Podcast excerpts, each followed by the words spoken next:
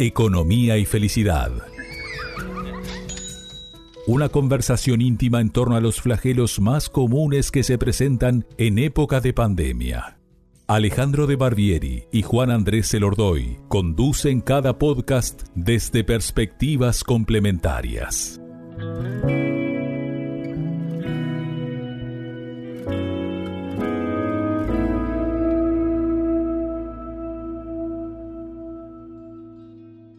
Buen día, buenas tardes o buenas noches en el momento que tú elijas, como decimos siempre, para escuchar este podcast. Soy Alejandro de Barbieri y con mi amigo Juan Andrés Elordoy ya estamos en una nueva temporada y en un nuevo episodio de Economía y Felicidad.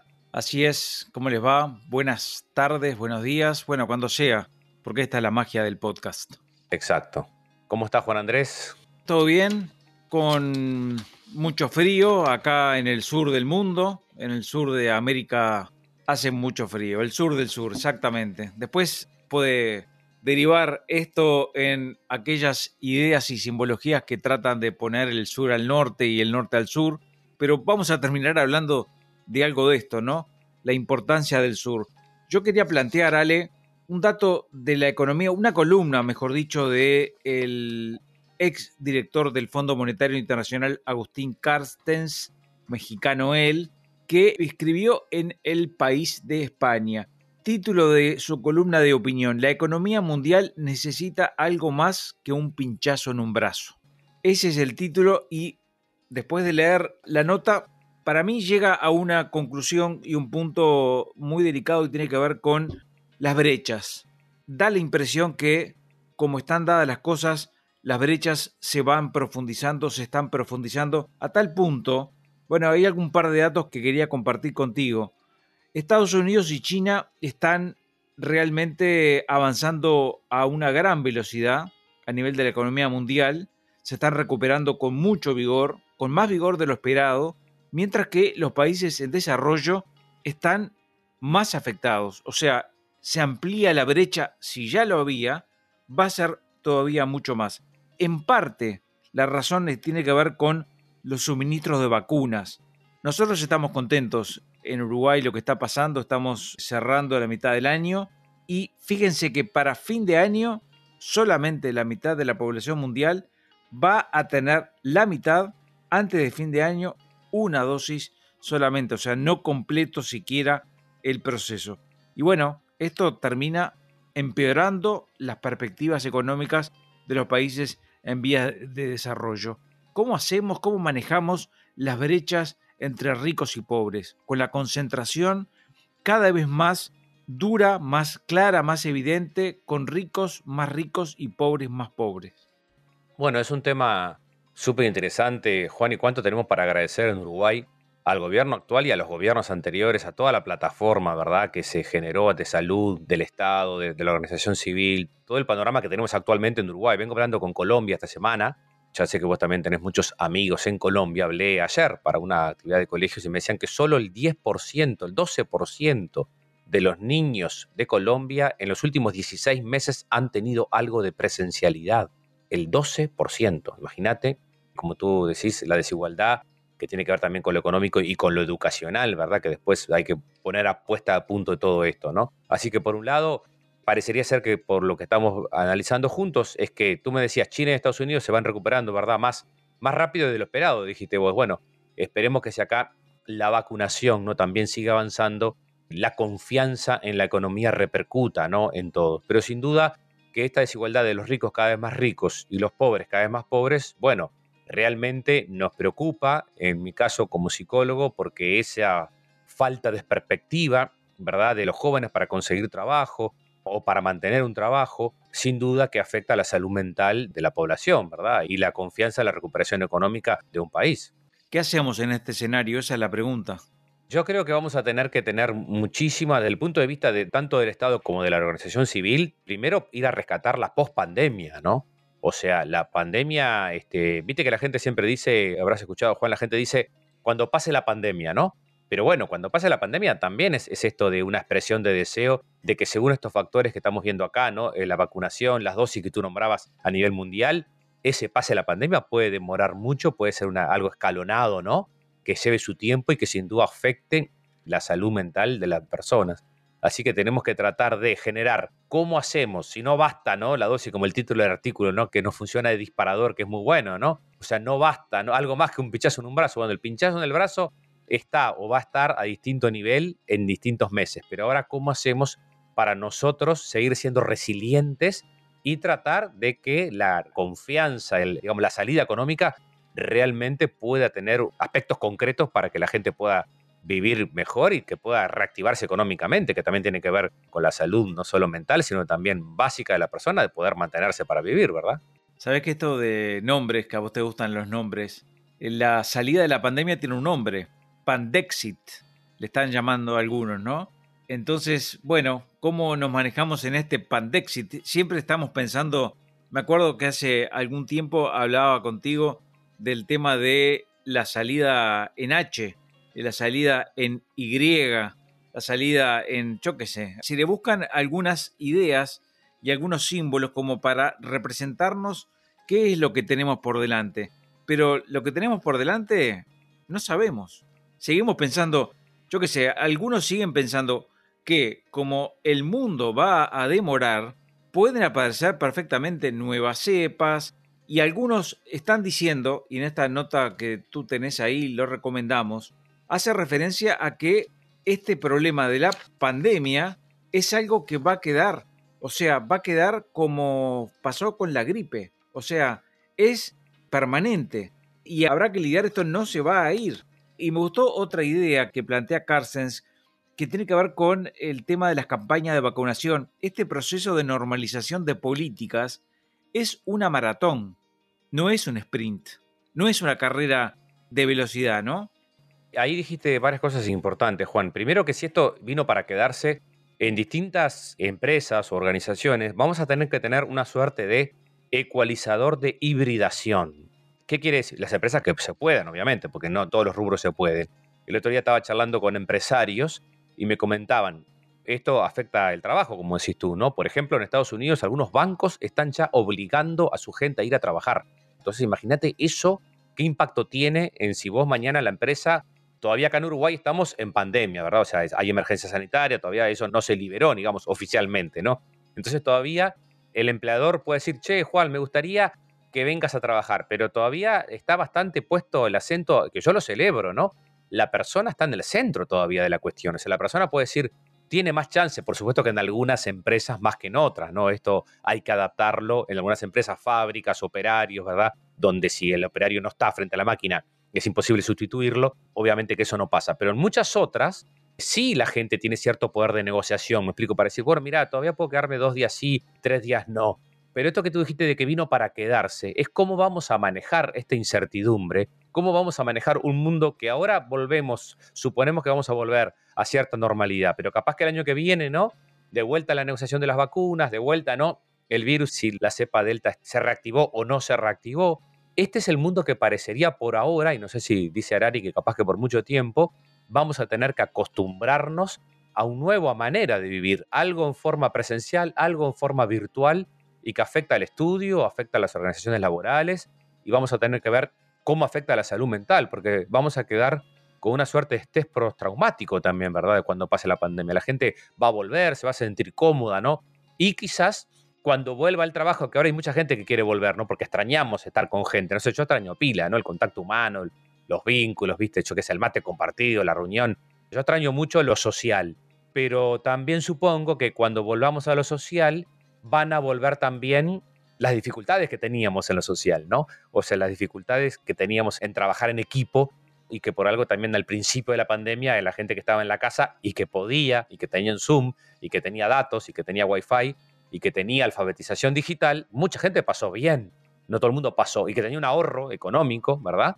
La gente que tenía ese ahorro, bueno, al principio dijo, pa, son como unas vacaciones pagas. Pero para otra parte de la población, sin duda, sin esos recursos, con pérdida de trabajo, haciendo duelos familiares, sin poder capacitarse, bueno, ni que hablar que la desigualdad, en ese caso, esa brecha se ha agrandado mucho más. Interesante. Me gustó ese lugar donde vos iluminás. ¿Te estás imaginando ya un escenario de regreso, pero también con nuevas dificultades, nuevas dificultades en los vínculos. Nuevas dificultades, o sea, por un lado creo que vamos a extrañar y va, a haber una vuelta, viste, así tipo, va, como darnos un abrazo, como cuando vas al aeropuerto a visitar a un amigo, ¿no? Que hace años que no viene y le das un abrazo. Vamos a estar abrazándonos encantados durante un tiempo. Pero después, esta experiencia de salud, entre comillas, del el que lo vivió con salud, ¿verdad?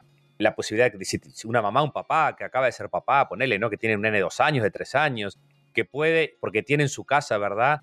Un sitio para trabajar desde su casa. Bueno, esa mamá o ese papá le va a decir a la empresa, mira, yo la verdad que prefiero a los seis meses, cuando vuelva el estrés, cuando vuelva el cansancio, cuando vuelva el tráfico, ¿no? Cuando vuelva dos horas para ir, una hora para ir, una hora para volver, va a decir, che, yo al final, la verdad que lo mío lo puedo hacer desde casa. O sea, ya lo vivimos con la pandemia, le va a decir al jefe, me explico, ¿qué te parece? ¿Me quedo dos días y tres días vengo y dos días me quedo en casa? O sea, esa negociación yo creo que va a estar, y es interesante también, ¿verdad? Para los empleadores, poder ver cuánto de su gente puede trabajar de su casa. Ahora, va a faltar lo humano, ¿no? Va a faltar lo que uno aprende en el equipo. Yo creo que ese es el plus que van a tener que utilizar las empresas para seducir en la vuelta a la oficina, ¿no? O sea, porque yo el Excel o el mail, ¿verdad? O el Word lo puedo mandar por mail. Y ya había mucha gente que trabajaba así antes de la pandemia, ¿no? Por ejemplo, todo el rubro digital, ¿no?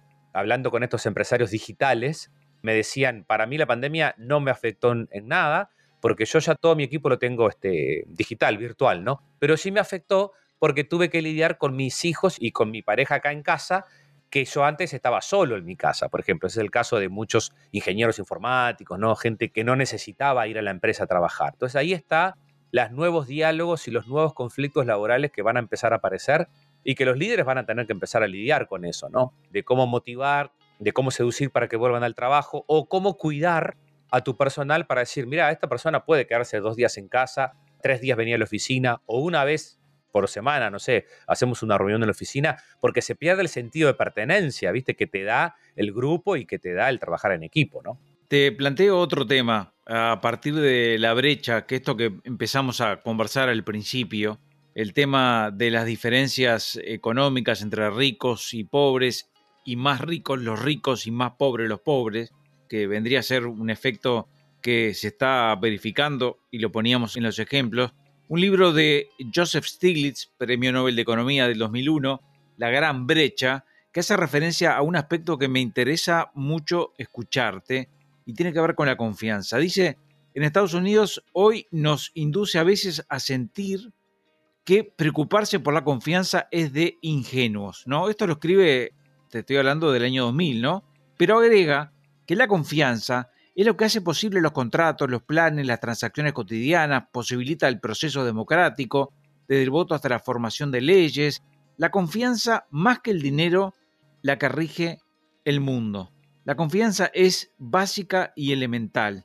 En este escenario, el tema de la presencialidad y los vínculos, ¿cómo lo vinculás una cosa con la otra? Bueno, vos sabes que es algo que a mí me ha pasado mucho estos días y me pasa estos meses, cuando una empresa me contrata para dar una charla por Zoom, ¿no?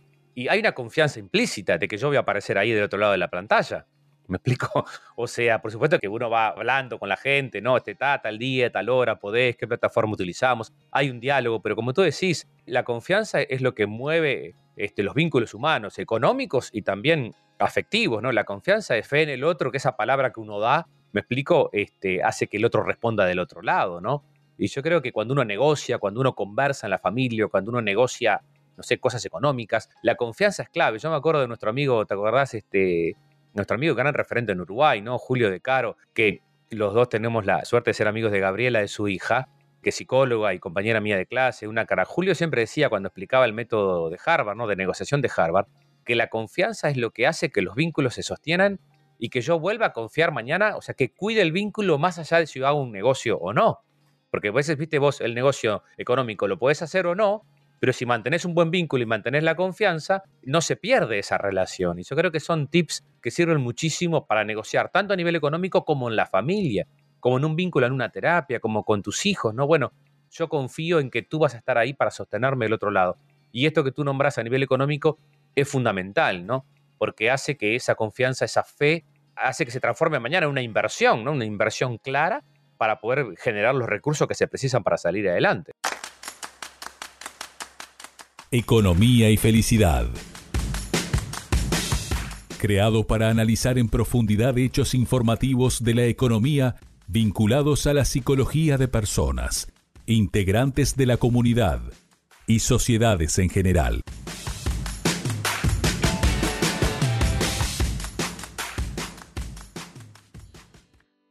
Me encantó, Ale, ya quemaste el primer cartucho, La cara humana de la negociación de Julio de Caro, un libro que tiene muchos años, ¿no? Pero es un clásico y es altamente recomendable.